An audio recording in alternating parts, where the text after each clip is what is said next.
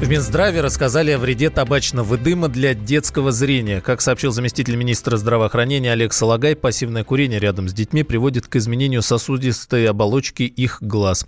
Салагай отметил, что такие выводы были сформулированы учеными Китайского университета в Гонконге. Он назвал результаты исследований еще одним хорошим поводом освободиться от болезненной зависимости.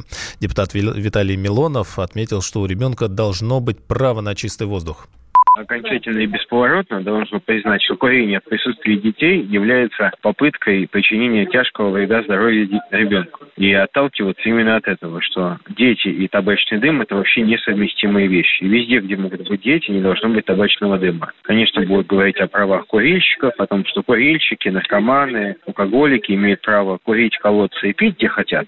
Но здоровье детей важнее, потому что иметь чистый воздух – это естественная конституционная потребность человека. Это его право. И это обязательство предоставить ему это. А вот загадить этот воздух фимиамом дьявола, теми этими табачными экскрементами, это уже человек выбирает сам добровольно после 18. Поэтому, безусловно, право ребенка на чистый воздух – это тысячу раз более важное право, чем право курильщика покурить. Я сам был курильщиком, поэтому могу это говорить абсолютно авторитетно. В Минздраве также отметили, что курение дает негативный психологический эффект. Например, когда родители советуют детям не курить, но при этом курят сами, подчеркнул Слагай.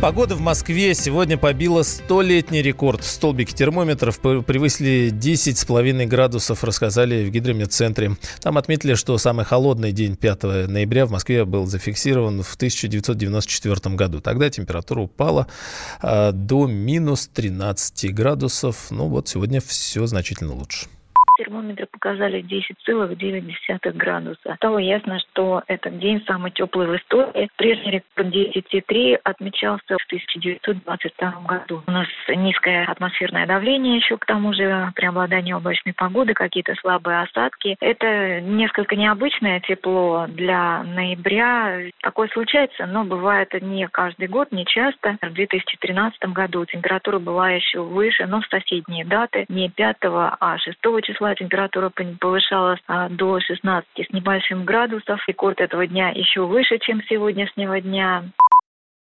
Мы хотим стать еще лучше. И нравится тебе бесконечно. Специально для тебя мы создали новый сайт – радиокп.ру радиокп.ру Заходи, и ты можешь делать все. Слушать, смотреть, читать. Подкасты, видеотрансляции студии, текстовые версии лучших программ. Радиокп.ру Радиокп.ру Заходи, мы удивим тебя.